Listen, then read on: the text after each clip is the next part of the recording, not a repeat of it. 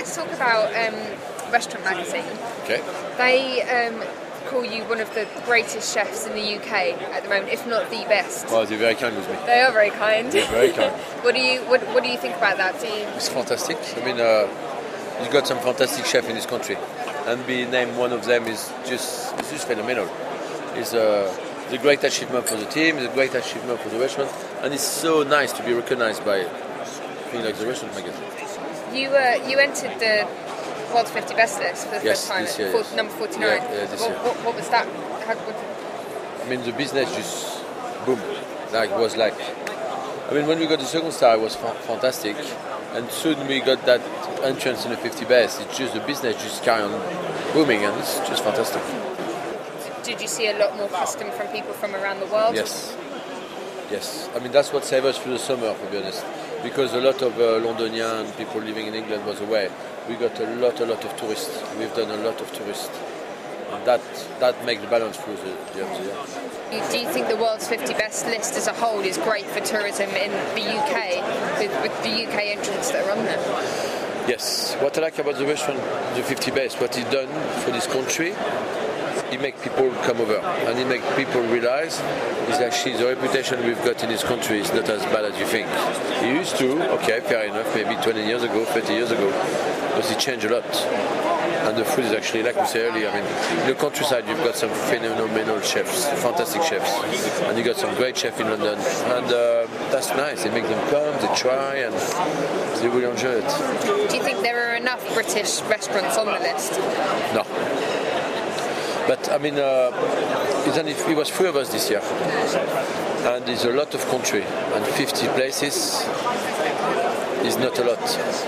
Okay, I'm not going to complain, I'm glad we're in it, I'm more than glad. I mean, I would be very disappointed if I'm out of it this year, to be honest, because I would feel like, you know, we just dropped down, because it's been it's a massive achievement, I mean. And uh, three places, page countries, you know, that's it. I mean, I think uh, the most of it, even France, I think it's got only four or five. I don't think they've got that many. And uh, Germany's got few, Spain, Italy's got few, Spain's got few. Like, I think three or four, I think that's it. That's that's what it maybe should be. Or, I don't know, but there's a lot of people who want to go through that list.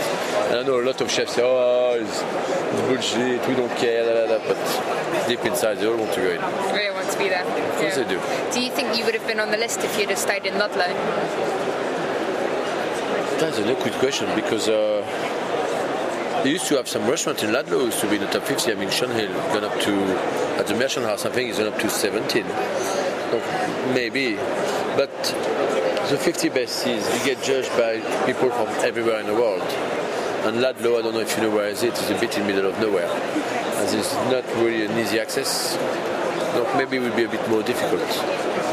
Um, and, um, I mean, obviously you've got your second Michelin star back. Yes. Do you intend to try and become the fifth U K restaurant with a third Michelin star? I would love to.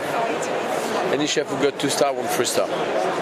Like I said before, if somebody got the day Michelin said we're going to do four star, but we all start running again behind for the four. Oh, sorry, we all start running again behind for it, and uh, it's a normal nature.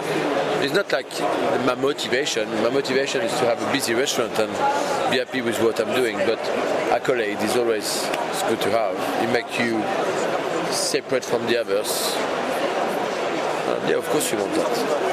And what, I mean, do you think you'd have to do a bit, quite a lot more to try and get up to that third star? And that so I can't what? tell you.